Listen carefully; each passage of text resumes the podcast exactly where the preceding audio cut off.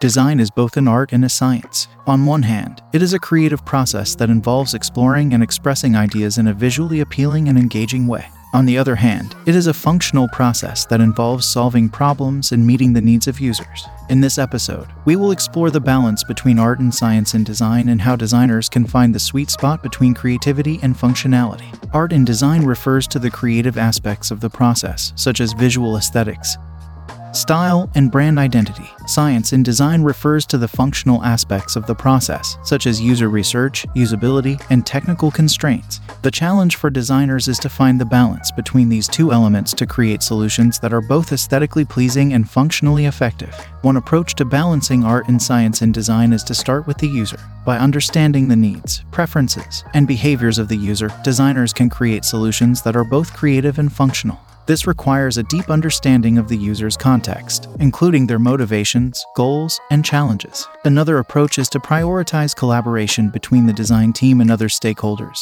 such as developers, product managers, and marketers. By involving multiple perspectives in the design process, designers can create solutions that are both technically feasible and commercially viable, while also maintaining a creative and visually appealing aesthetic. The use of data and analytics is another important aspect of balancing art and science in design. By gathering and analyzing data about user behavior and preferences, designers can create solutions that are based on evidence rather than intuition.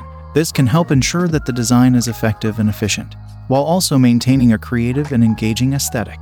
Finally, it's important for designers to prioritize experimentation and iteration.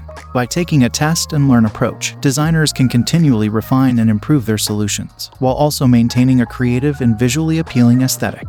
This requires a willingness to take risks and try new things, while also being open to feedback and criticism.